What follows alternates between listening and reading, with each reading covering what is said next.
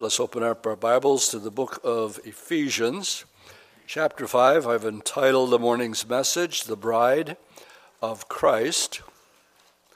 The great thing about, about the scriptures is eventually you touch on every issue. Um, one of the guys at men's prayer on Sunday morning, he says, Are you going to get up and, and, and um, talk about um, um the political race, the candidates, and so on and so forth this Sunday. And I said, no, um, but let me explain why. I said, because we have uh, the discipline of teaching chapter by chapter and verse by verse, this does not deal with political issues. This deals with the issue of a Christian marriage, a husband and a wife. It deals with the issue of this being a mystery, with the um, the wedding feast between the church and Jesus himself. And then at the end, we're also going to talk about um, the marriage supper of the Lamb. And we have some very interesting Old Testament pictures of it. I've discovered some things um, that I hadn't recognized before. Part of our study is going to be debatable. I can't think of a more politically incorrect Bible study to give in the light of um, the way our country is moving today, because we have absolutes here, and um, they go contrary to what the world we're living in is right now. And with that being said, Paul already read for us the first 18 verses through uh, 33 I'm just going to read uh, and comment on verses 18 to 21 for right now, where it says, Do not be drunk with wine, which is in dispensation, but be filled with the Spirit, speaking to one another in psalms, hymns, spiritual songs, singing, making melody in your heart to the Lord. Um, giving thanks always for all things to God the Father in the name of our Lord Jesus Christ, and then submitting to one another in the fear of the Lord. I'm going to, uh, I'm reading this for a couple reasons. He's basically talking to these believers that are learning about leaving the old ways and what it's like becoming a born again Christian. So, evidently, they were bar hopping and getting drunk all the time. In verse 18, and he said, You're going to go from that, and now that you're this new creation, and God has forgiven you of all this stuff, it naturally produces a thankfulness. And then when you get together, sing about it.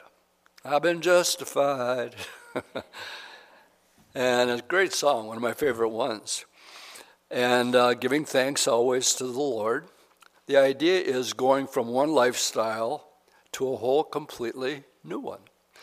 And uh, you got to go back to when you were first saved. And um, you learned a, a, lot of things that needed to pass away, and a lot of things needed to become new. This morning, we'll look at two marriages between a Christian couple, and then the marriage of the Lord to the church, and then the marriage supper of the Lamb, and how all of these are intertwined. The first couple of verses, 18 to 22, deals with Paul's teaching the new believers in Ephesus.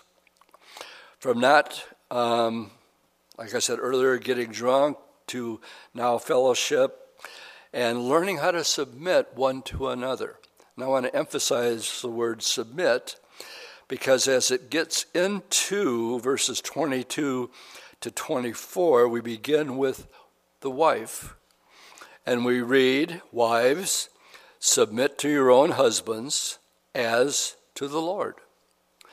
For the husband is the head of the wife, and as Christ is the head of the body, he's the Savior of the body. Therefore, just as the church is subject to Christ, so let the wives be to their own husbands in everything. So, Let's begin with the wife here in these verses. Whenever I do a wedding, um, I tell the bride and groom, well, you know, basically, you're each given just one command from the Lord, and one for the bride, and one for the groom. For the wife, the one command is to uh, submit to her husband. And then I'll just take a little time and just look at her and talk to her and ex- explain what this means. And usually it goes something like this Remember what it was like before you were saved. You pretty much did what you want. When, when, when, if you wanted to go somewhere, you just did it. You didn't ask permission. And you were, were an adult and old and you did what you wanted to do. But then you got saved. And when you got saved, all of a sudden you're reading scriptures like um, uh, Proverbs 3:16, in all your ways acknowledge him and he'll direct your path. So instead of just taking it upon yourself, I think I'll do this, I think I'll do that. No, now you say, Lord, can I do this and can I do that? And you're actually putting yourself in a position where you're no longer in charge. We call him Lord for a reason. I think we were in men's prayer reading about Peter yesterday, and I think one of the funniest scriptures uh, in the in the Bible is um, um, Peter. Uh, the Lord is explaining he's going to Jerusalem. He's going to die, and Peter says, "Not so, Lord." That's what you call an oxymoron. Not so, Lord. And the Lord took him aside and rebuked him and said, Get behind me, Satan. You're, you're only thinking about the things of men, not the things of God. So he corrected and put Peter in his place. And I'll look at the bride and I said, This is what it's like. This is what your commitments and your vows and your pledges are all about. When you became a Christian, it says, Submit yourself. Um, in the same way, therefore, as the church is subject to Christ, so let the wives be to their own husbands. There's a direct correlation. You changed when you became a Christian, and now you're becoming one. So you can't have two heads. Sometimes you'll see a picture of some animal with two heads or whatever, but basically there can only be um, one head, and um, the husband um, is definitely qualifies. And I tell her now that you're getting married, you're becoming one flesh. And um, to take a look at this order that God has established, I want you to turn to 1 Corinthians chapter 11, where there's an order that's given here that verifies what we just read in Ephesians. Let's pick it up in verse 1, first nine verses. Excuse me. Imitate me just as I also imitate Christ. Now I praise you, brethren, that you remember me in all things and keep the traditions as I delivered them to you. But I want you to know that the head of every man is Christ, and the head of woman is man, and the head of Christ is God. Every man praying or prophesying, having his head covered, dishonors his head. Every woman who prays or prophesies with her head uncovered dishonors her head for that is one of the same as her head as if it has been shaved. For if a woman is not covered, let her also be uh, shorn. But if she, it is shameful for a woman to be shorn or shaved, let her be covered. For a man indeed ought not to cover his head, since he is in the image of the glory of God, but the woman is in the glory of man. For man is not from woman, but woman is from man. We're going to go back to Genesis and look at that more detail. Nor was man created for the woman, but the woman for the man. For this reason, the woman ought to have a symbol of authority of her head uh, because of the angels. And um, so here, basically, it's laying out something, and I need to, before I go any farther, I need to get something perfectly clear. So um, I'm also going to, before I go there, I'm going to quote 1 Timothy 2 9 through 15, which just gets into um, the order If you're taking notes, it's 1 Timothy 2, verses 9 through 15, um, talking about the woman. In like manner, also, that the woman adorn themselves in modest apparel, with propriety and moderation, not with braided hair, gold or pearls, or costly clothing, but which is proper for women professing godliness and good works. Let the woman learn in silence and with all submission. I do not permit a woman to teach or to have authority over a man, but to be silent. Let me just pause right here uh, about teaching and women teaching. Well, Mary comes up here all the time and does prophecy updates. Um, Donna and Rathke and Ruth Christian both give Bible studies, and they're teaching, but they're teaching other women, and that's the difference. And then he gives the reason. He says, For Adam was formed first, and then Eve, and Adam was not deceived. This is going to be an important part of our study. But the woman being deceived fell into transgression. Nevertheless, she'll be saved in childbearing if they continue in faith, love, and holiness with self control. Oh, Dwight, I, th- I thought we were all about equality now with men and women and society, so on and so forth. This is where the Bible study gets dicey because that's not what the Bible teaches. Yeah, but that's what Pastor Dwight said. Stop. that's what the Word of God says. So, lest we be under, misunderstood here, I need to have you turn to the book of Galatians, chapter 3. I'll give you a second to get there. And look at verses 26 through 29. And I want to make the point it's not stating that man is better than woman. And he makes that very, very clear here. But we're talking about more of an order that God has set in place so that there can be order. I liken it somewhat to being in the army. And you're in a platoon. And you have a, a lieutenant over you or a colonel over you. But you don't, if you're in one unit, you don't have two colonels. You have one colonel. And then you have, um, if you want to call it a hierarchy, and it's there for one reason to maintain order and um, to follow those orders. But if you had no head or no colonel or somebody in that position, you'd have all these guys doing whatever they want to whenever they wanted to. So if you're there in Galatians chapter 3, verse 26, for you are all sons of God through faith in Christ Jesus. For as many of you who were baptized into Christ have put on Christ, so now there is neither Jew nor Greek. There is neither slave or free. There is either, here it is, male or female. In other words, you are all one in Christ Jesus.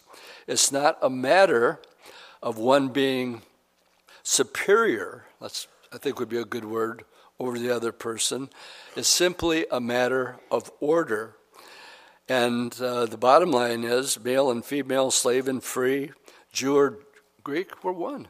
We're all one in the Lord. I'm not better than you, you're not better than me. Yet in the church, we have elders and deacons and people over ministries for the sake of order. Dave and Judy Glazer are a good example.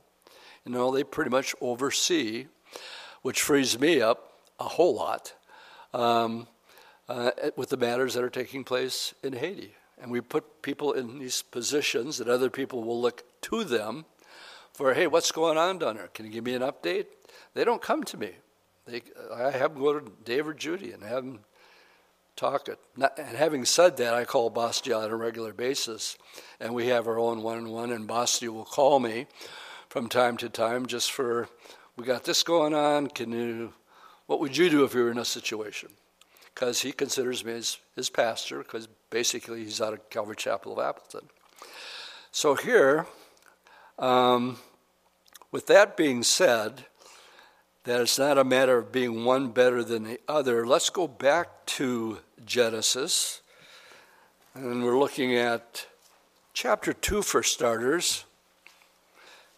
And we're talking about, it's, we just read that um, Adam was made first.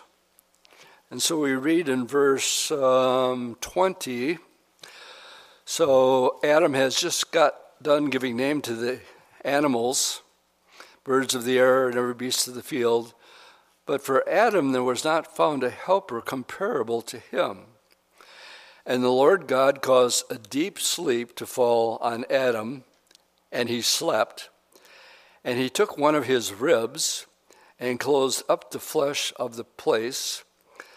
Then the rib which the Lord God had taken from man, he made into a woman, and he brought her to the man.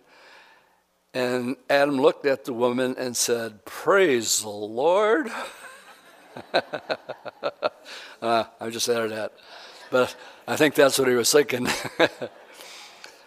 this is now bone of my bone and flesh of my flesh, and she shall, shall be called woman because she was taken out of the man. Sometimes people have the idea that, you know, Adam and Eve were made out of the dust of the earth. No. Adam was made out of the dust of the earth first, and Eve was made from the rib of man. Therefore, a man shall leave his father and mother. We end and begin uh, a lot of marriages this way. Therefore, a man shall leave his father and mother and be joined to his flesh, and they shall become one flesh. And they were both naked, the man and his wife, and they were not ashamed. They walked in the cool of the day and had fellowship with the Lord. And um, um, then something happened um, in chapter 3 where we find, and uh, I, I'll have to clarify a couple things here as we go through it but we have uh, Satan entering the scene for the first time. So in chapter 3, verse 1, it says, Now the serpent was more cunning than any beast of the field which the Lord God had made. And he said to the woman, Has God indeed said? Now, this is always his tactic. He's challenging the very book that you're reading. No matter what society is saying or doing, God's word said, says here, he said to the woman, we're going to come back to this in verse 17 because if you just read that by itself, you get the idea Adam's not there. And Adam isn't getting this direction. But if you look at verse 17, I'm going to come back and read it to you again. This was Adam's judgment. Then to Adam he said, Because you have heeded the voice of your wife and have eaten from the tree of which I commanded you, saying, You shall not eat thereof. What's your point, Dwight? Adam heard just like if you only read verse 1 of Genesis 3, you think he's only speaking to the woman. That's not the case. And verse 17 clarifies they both understood what was going on here. And it goes on to say that the um, woman said to the serpent, Well, we may eat of the fruit of the tree of the garden, but of the fruit of the tree of life, which is in the midst of the garden, God has said, You shall not eat it, nor shall you touch it. The Lord never said that, by the way. She added that, lest you die. And the serpent said to the woman, You shall not surely die. For God knows that in the day you eat of it, your eyes will be opened, and you will be like God, knowing good from evil. And so when the woman saw that the tree was good for food, it was pleasant to the eye, and a desirable tree to make one wise, she took and ate of the fruit. I'm just going to stop right there and say that Satan does not and has not ever changed his tactics. His method of operation is pretty much always the same. Did not Jesus refer to him as the father of lies? Yep. And so what we have here, I'm quoting 1 John chapter 2 verses 15 through 17. It says, "Do not love the world or the things in the world. If anyone loves the world, the love of the Father is not in him. For all that is in the world, and here they are The lust of the flesh. Ooh, she looked at that food and that looked good, and she lusted after it. The lust of the eyes. It was pleasant to the eyes to look at. And the pride of life. Well, this could make you wise and actually be like God. Uh, Satan said, if you do that. And there you have it the lust of the flesh, the lust of the eyes, and the pride of life. And is not of the Father, but it's of this world. And the world is passing away, and the lust of it, but he who does the will of God abides forever. Um, one of the verses that a couple of the guys comment, commented on uh, yesterday is that um, was just that, that we're just passing through. The things we have now, what does it profit a man? One of the guys said he's even got this right in front of his door. What does it profit a man if he would gain the whole world and lose his own soul? What can you take with you? Answer nothing. Only one life will soon be passed. Only what's done for Christ will last. And that's the mentality we're to have. Does mean we don't work. Matter of fact, it says if you don't work, you don't eat. A lot of young people are still trying to figure that one out today. and um, but with that, let's go back to keep your finger here because we're going to be coming back to these verses. Let's go back to Ephesians chapter five, and we read here the one command for the woman is to submit. Why? Because Adam was first, and uh, Eve was made for Adam Adam was not made for Eve. And um, in that sense, they are not co equals, but in Galatians it says they're one. Um, neither male nor female, slave or free. So again, it's not the idea that one is better than the other, it's the order that God has established in marriage. Now, um, one command verse uh, 20 for the, for the wife.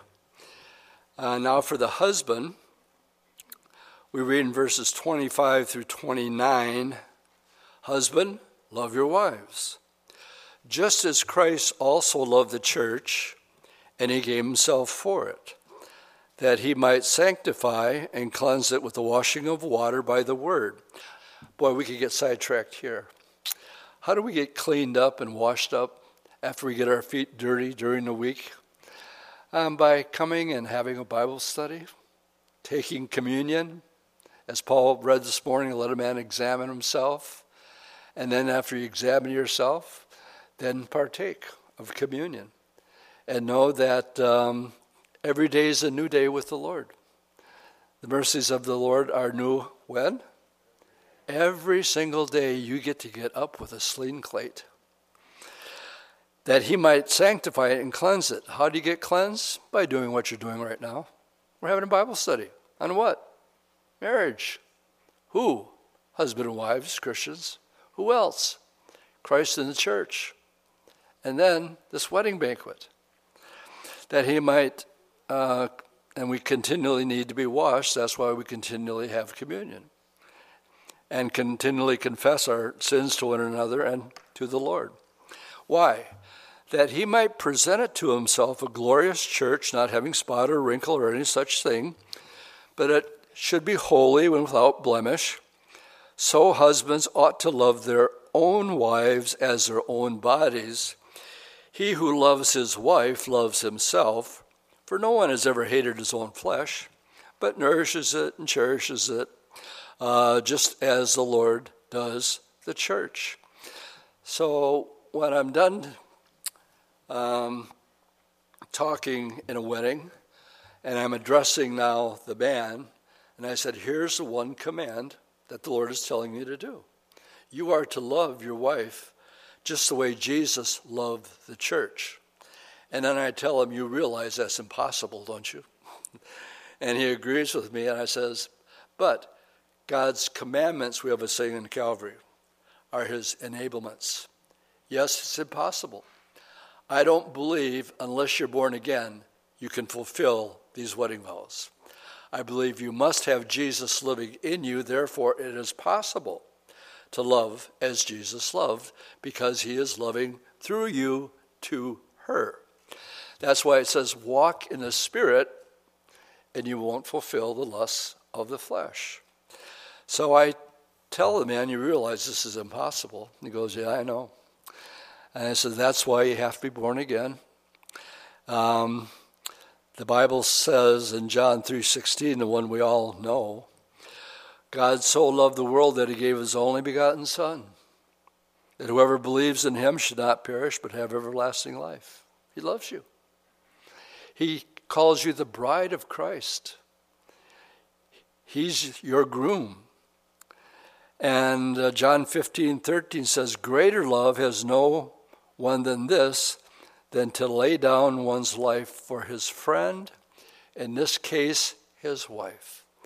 Guys, um, you, um, practical study, especially in the days with, with in um, uh, we're living. Um, let's go on to, I want to look at verse 31 here.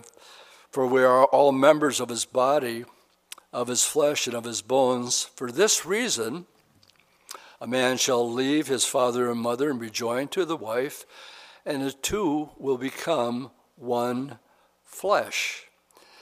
Um, marriage, male and female. That's what we have here. Leaving mom and dad, and the man marrying the woman. Male and female not male today, but tomorrow I think I want to be a woman. That's what's going on right now. One of the guys in men's prayer yesterday, he said him and his wife do this on an annual basis go out for supper, take to a high school play. I remember going to them. I remember Camelot for some reason, that one stuck out. And um, still have good memories of it. And they've been doing this for years, but they went to this particular um, play at school. And um, just into the play, just a little bit, this brother shared, all of a sudden, he felt he was being indoctrinated by what was being presented in the play. He was being indoctrinated and tried to be talked into the LGBT transgender movement. And he said he wanted to get up and walk out. He didn't know what to do. He realized this was an indoctrination. It was not a play. It was trying to get people to change their way they think, and it's being presented in high school plays. And that's part of the new agenda that's out there. It's not just the LGBT, T for transgender, but in California they just added an X at the end of that. The X stands for being okay to be married and be a pedophile. That's what's being passed right now in California. That's what the X is being added onto. And that is what subtly is being put and pushed into our society today. And to have a Bible study like this being presented in a public school, well, you know, you gals are really not in first place here. You're submissive to your husbands. You know how politically uh, correct that is, what I just said? And how much turmoil and how much anger and would be adopted? As time goes on, it's only going to get worse and worse. And you, I want to encourage you to stand your ground. And um, tell them, listen, this isn't my opinion, this isn't what I think. But I'm one of those guys that actually believes God's word. And if you've got enough time, I'll prove it to you through Bible prophecy or whatever. But this is what God's word says about marriage. And um, I believe it. And therefore, no matter what I feel, or even if it offends you if I say otherwise, I really don't care. Don't, don't take it personal that I don't care, but I do care what God thinks about what I say because I have to give an account to what I say someday to Him. And I don't want to back down from what the popular mode is in our culture today. I want to stand before the Lord and said, well, this is one of our safety guards, chapter by chapter and verse by verse. It means what it says and says what it means. And we take it from there. So, Curtis Bauer is the one where um, Judy was telling me about this this morning. I added that to my notes this morning because Curtis Bauer was talking about it last night, this X being added for California now pushing this pedophile amendment through. In verse 32, just when you think you're sitting there going, I got it, Dwight. Husbands, love your wives, got it. Wives, submit to your husbands, got it. And you think, okay, I got the Bible study. Go home now. No, you can't. because the next thing it says is, this is a great mystery. What's a great mystery? Everything that is just taught so far. But I speak concerning Christ in the church. Well, wait a second. What are we talking about here? Husband and wives' marriages? Yeah, we are. But that's just part of it. The mystery part of it is he's saying, But I speak concerning Christ and the church. In other words, it's a model of what is going to be. And I'm going to get a little sidetracked here in verse 32. Just when you think you, you got it, Paul comes and says, No, this is, this is a mystery. What he's really talking about is Jesus and his marriage to the church. With that, calling it a mystery, I'd like you to turn to the book of Romans, chapter 5.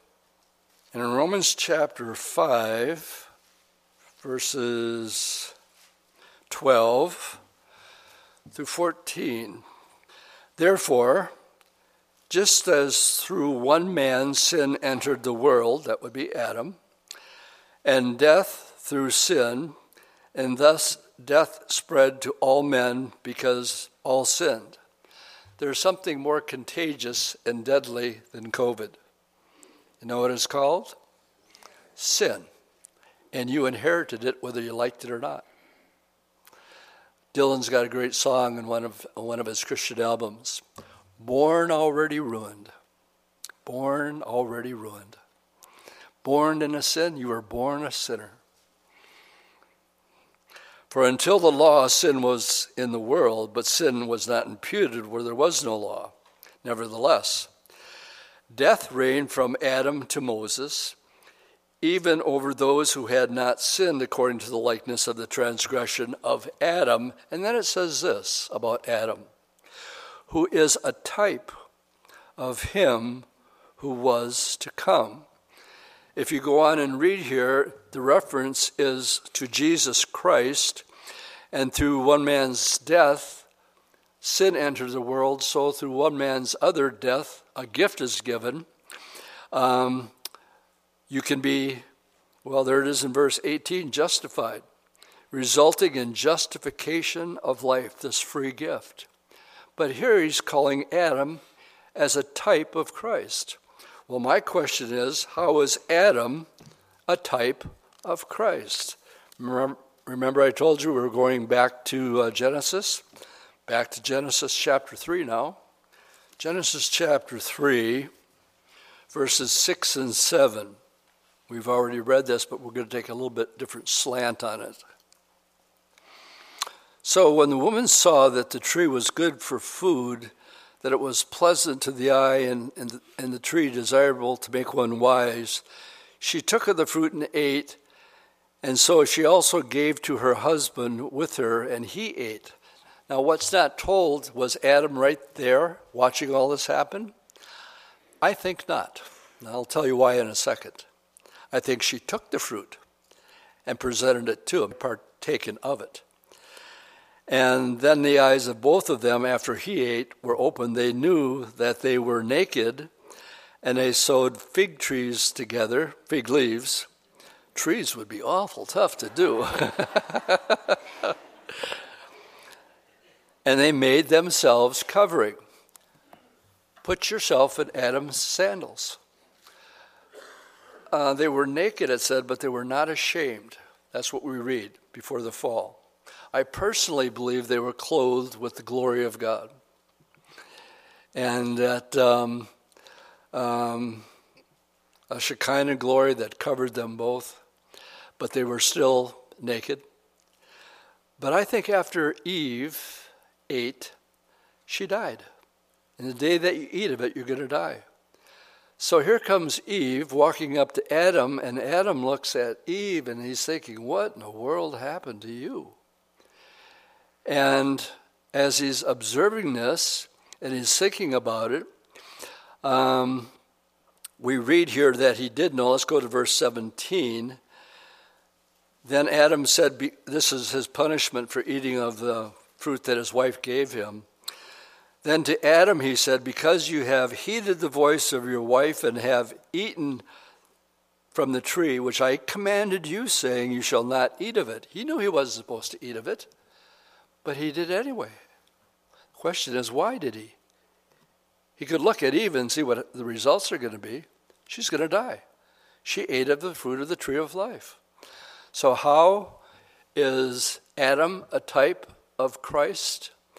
Well, just like Jesus died for the church, his bride, I believe, so Adam died to be with Eve.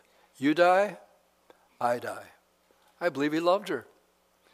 And uh, I don't think he could bear the fact of not being without her. So if it means me partaking of this, then so be it. That's what I'm going to do. But I'm going to be with you. They did not physically die. But uh, they brought sin into the world. Oh, yes, they eventually died. Adam eventually died 900 and something. I forget what it was, 936 years old or something like that.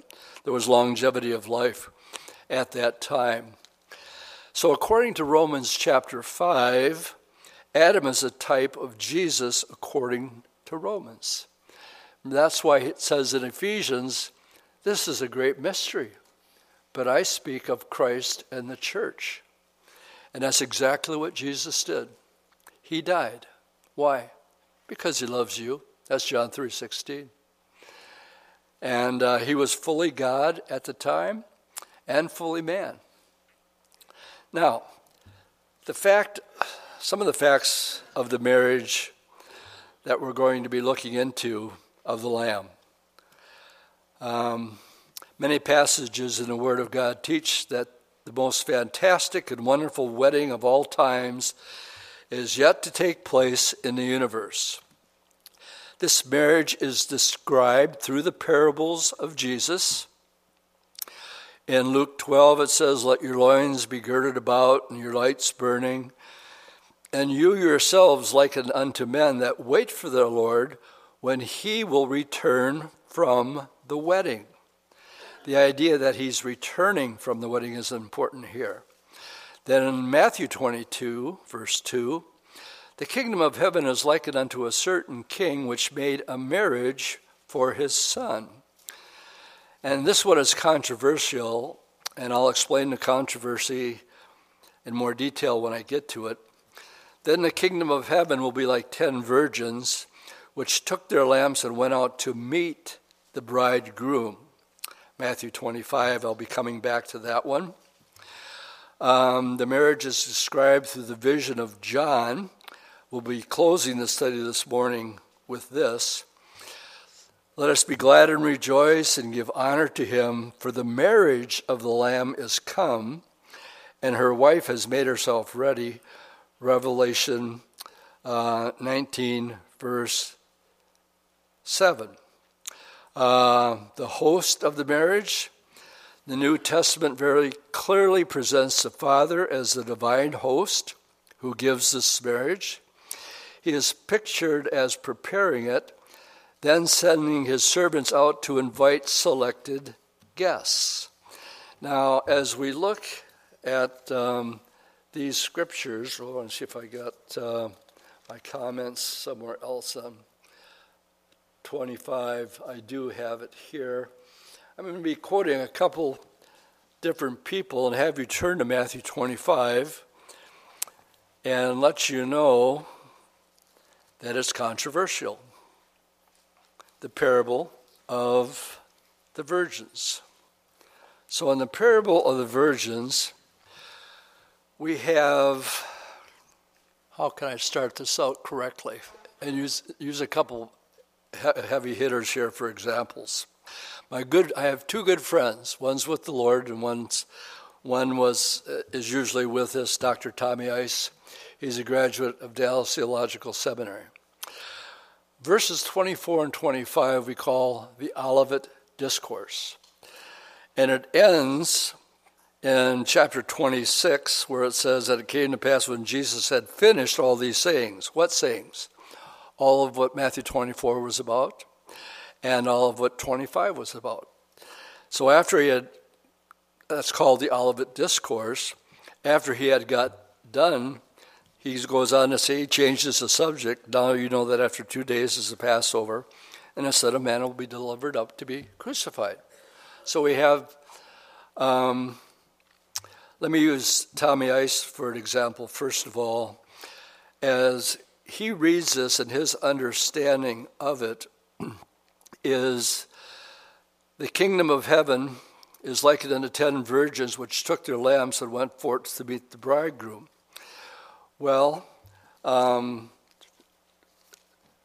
uh, one of the basic doctrines of Dallas Theological Seminary, which he is a graduate of, um, claimed that the rapture is nowhere to be found in the Olivet Discourse. And he's um, adamant about it. And yet, Dave Hunt takes just the opposite view that the rapture absolutely is in Matthew 24 and 25. For years, I went every year for maybe 20 years straight with my good friend Joe Bell from Calvary Chapel, Lafayette. And my favorite teaching was Dave Hunt. These are all theologians, they all have the notes, they know exactly what's going to be said during their theological presentation. I should mention that the pre trib um, conference has been going on for 30 years. And um, the reason they started it is people were drifting away from the pre trib and falling off into mid trib, post trib. And so they felt it necessary to have a special conference once a year in Dallas. And um, I went and still go. I told them, if we're still here, I'd like to go this, uh, this December. So, Dave Hunt was invited. And uh, his Bible study is why the rapture is in the Olivet Discourse. And you could hear a pin drop. And um, you can still get it to this day. And I remember Dave getting up and saying, I feel like I'm Daniel and I just got thrown into the lion's den. Because every person there, if you're a graduate of Dallas Theological Seminary, the rapture is not in the Olivet Discourse. Why are you bringing this all up, Dwight? Because this is where the controversy comes in. I'll tell you my position on it when I'm done.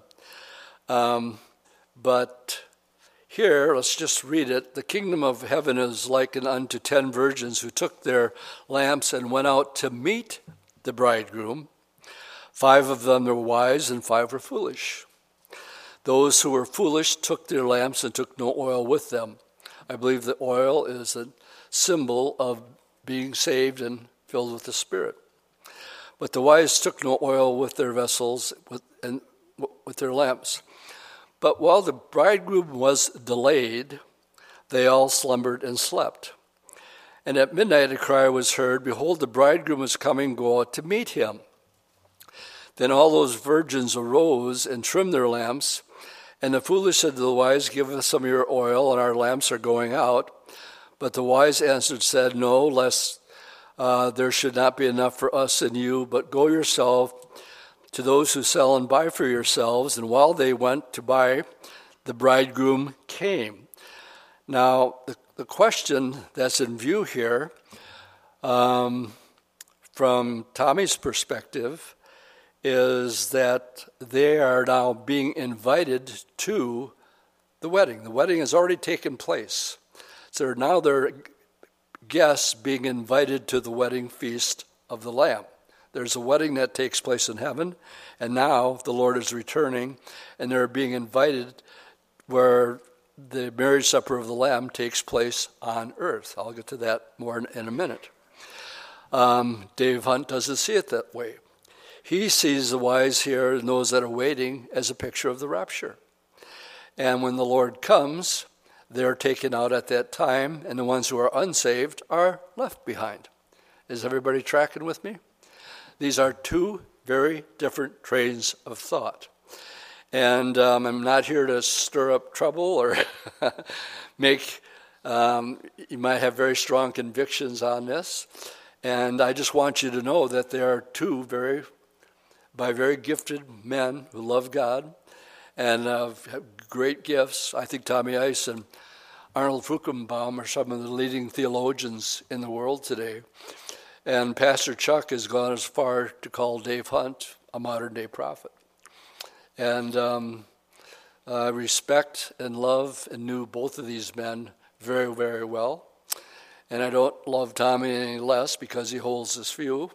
And I don't hold, Dave's in heaven now, and I don't hold David um, in any less esteem because uh, he was, believes that this is a picture of, of the rapture, as it would be in um, Matthew 24, where it talks about two will be grinding at the mill, one shall be taken, and the other one left. Well, there's two different viewpoints there.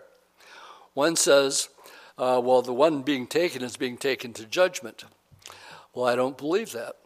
I believe the one being taken is um, um, taken at the rapture of the church. And here's what's funny about this Tommy could get mad at me for telling this story. His favorite song by Larry Norman is I Wish We All Been Ready. And he quotes Matthew 24 verse by verse. So that's his favorite song. And I, I like to rib him about it. And I said, uh, You don't believe any of this, and yet your favorite song is I Wish We'd All Been Ready? all right. I hope he's not watching. Some of you, are, somebody's thinking, I'm going to call them and tell them, send them today's message. Just remember, I always get to come up here and I have the mic last. Just so you know.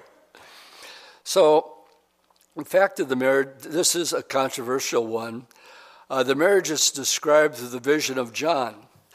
Uh, we'll, we'll be looking at this in closing this morning. Let us be glad and rejoice and give honor to him, for the marriage of the Lamb is come, and his wife has made herself ready. Uh, Revelation 17. Um, the host of the marriage, again, we've talked this very clearly. Um, the, the father himself who gives the marriage, he is pictured as preparing it, then sending his servants out to invite selected guests to the wedding. Now, the bridegroom of the marriage, the father's beloved Son. In other words, Jesus is the bridegroom. The Lord Jesus is the bridegroom. This is what John the Baptist had to say about it. John answered and said, A man can receive nothing except it be given him from heaven. You yourself bear me witness that I said, I am not the Christ, but that I am sent before him, that he that hath the bride is the bridegroom. But the friend of the bridegroom, which standeth and heareth him, rejoices greatly because of the bridegroom's voice. This is my jo- joy, therefore, is fulfilled. He must increase, but I must decrease. Um, he is not a part of, of uh, the church. He's not, he's a, he's a friend of the bridegroom, not the bride of the bridegroom.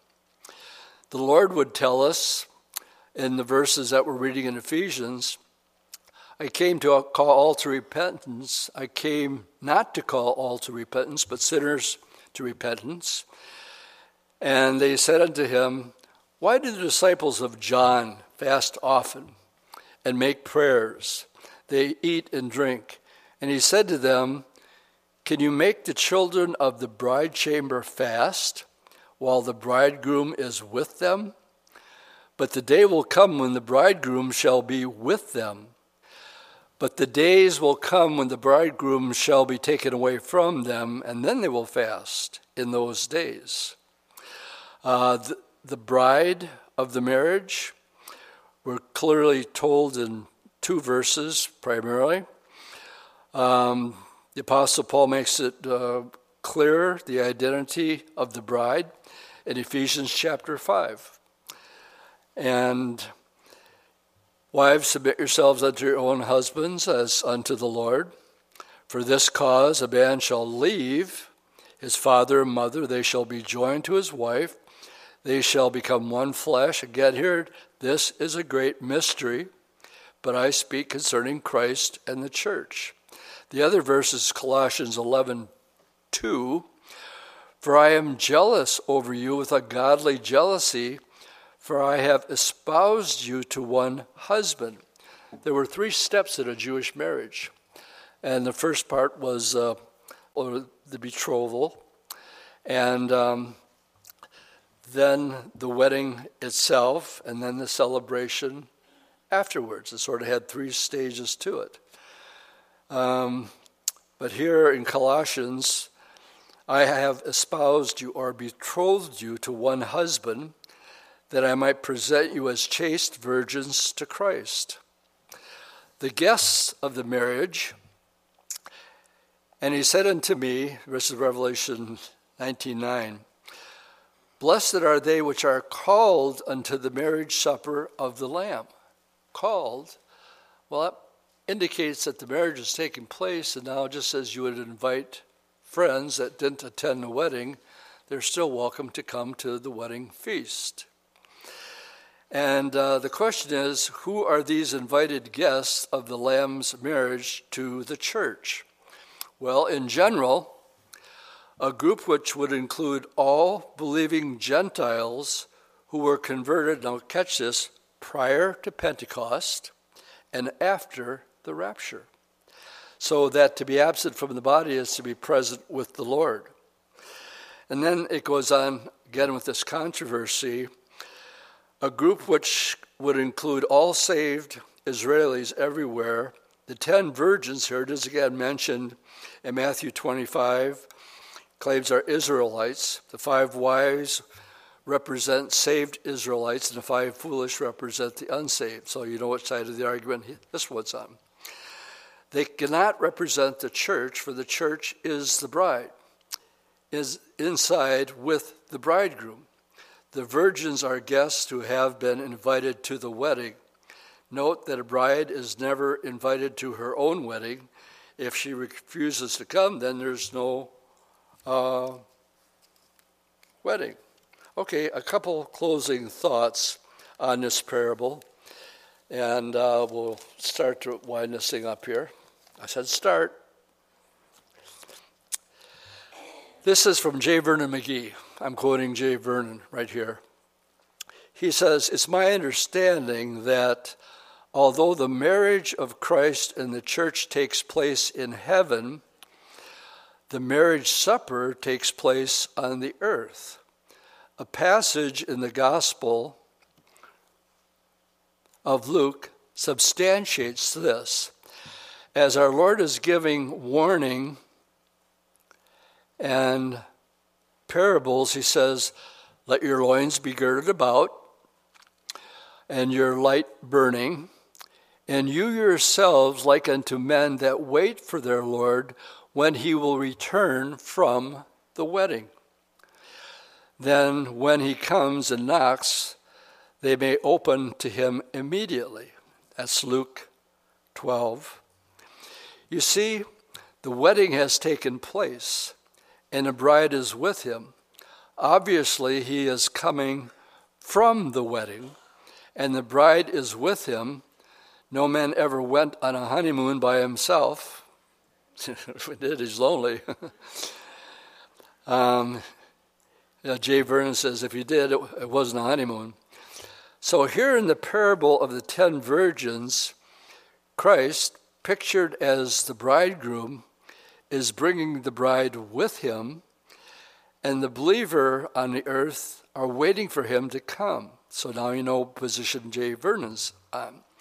With the great tribulation has just been going on upon the earth, Christ has been yonder in heaven with his bride, the church.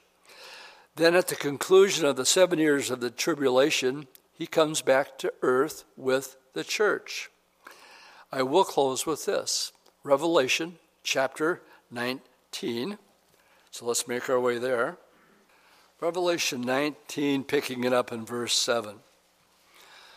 A marriage is one thing, the marriage supper is a separate thing.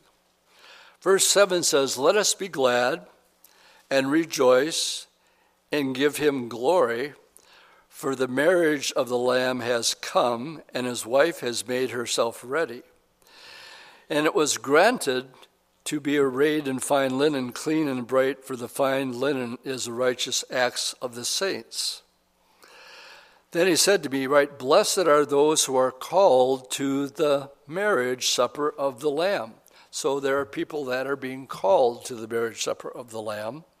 And he said to them, These are the true sayings of God.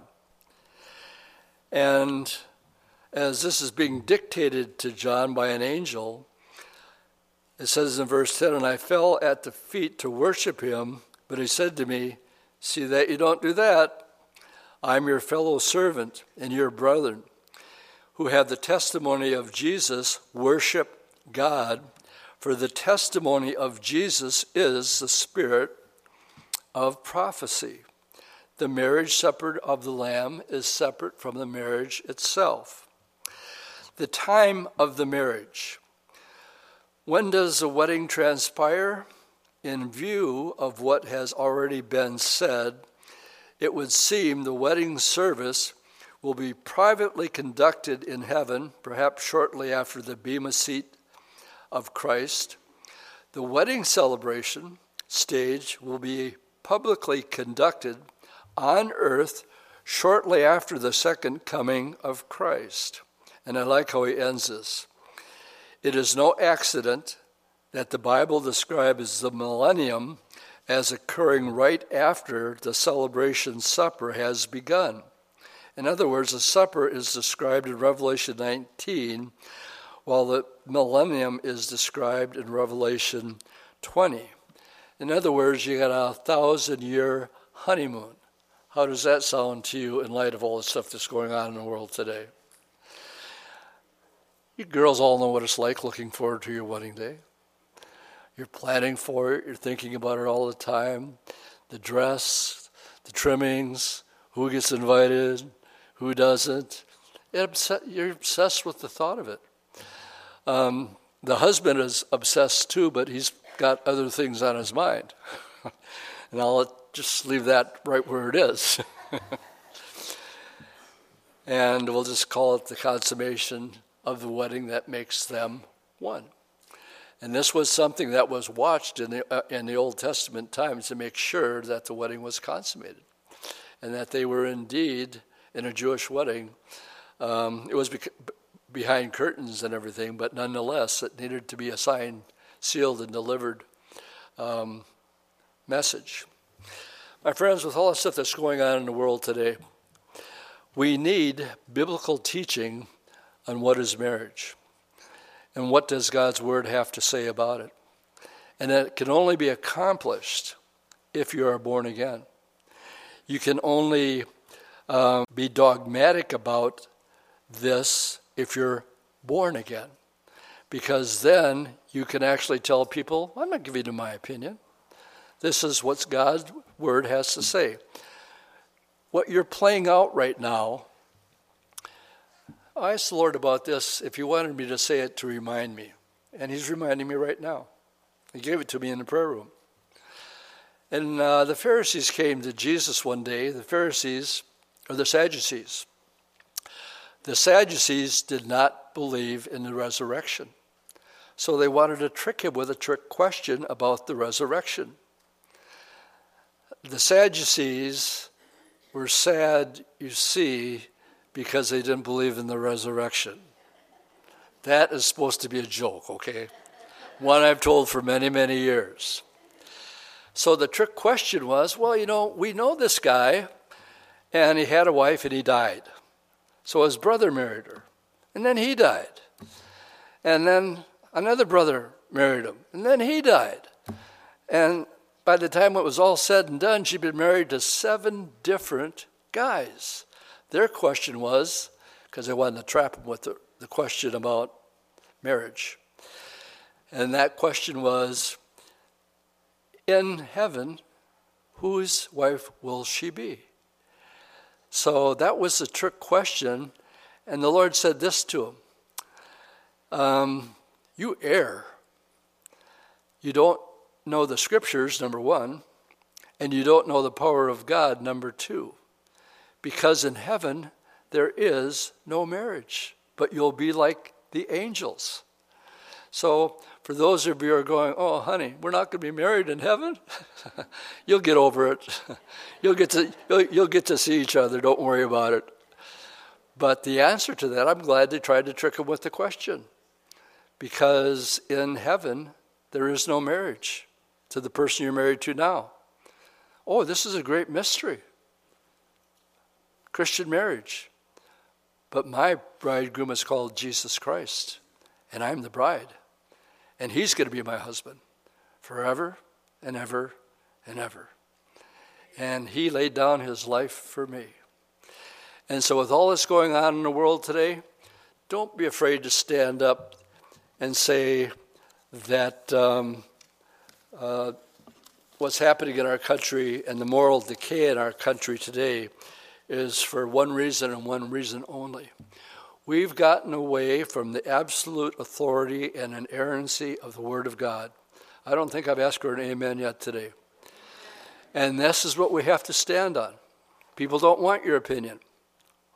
Uh, people will tell you how they feel. Well, today I feel like a boy, but tomorrow I might feel like a girl.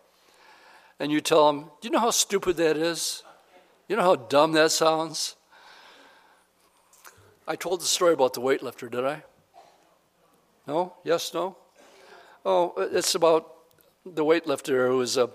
Um, he's.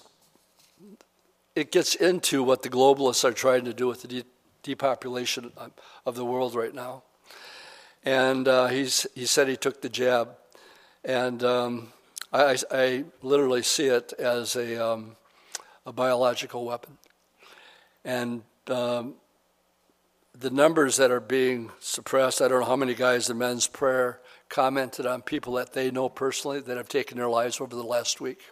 And it's simply not being reported, and you're not going to hear any of this on, on the news, but it's out there and it's happening. So this guy's getting ready to compete, and um, his agenda is to try to get as many people as he can to take the jab. And um, with much pride and arrogance, he looked around and he says, All right, here's the deal. I took the jab, and I'm going to get ready to compete in my contest right now. If I fall over and die, you're right. But if you fall over and die, I'm right. He turns around to compete, he bends over to pick up the bar, and he dies on the spot, right then and there. You can Google that and just, just uh, look for that. Why do you bring it up? One of the things that the men talked about in men's prayer is how many people they know that are becoming unraveled because of the pressure of losing their jobs or being told a lie. They've pretty much come out, and you know that they're apologizing now for not telling the truth about the jab. There's too many whistleblowers now. And by the time, if we're still here next week, it's going to be even more exposed. And it's not accomplishing what they were hoping it would, as far as causing a crisis to make you fearful about all things. Bible studies like this morning are meant to do just the opposite.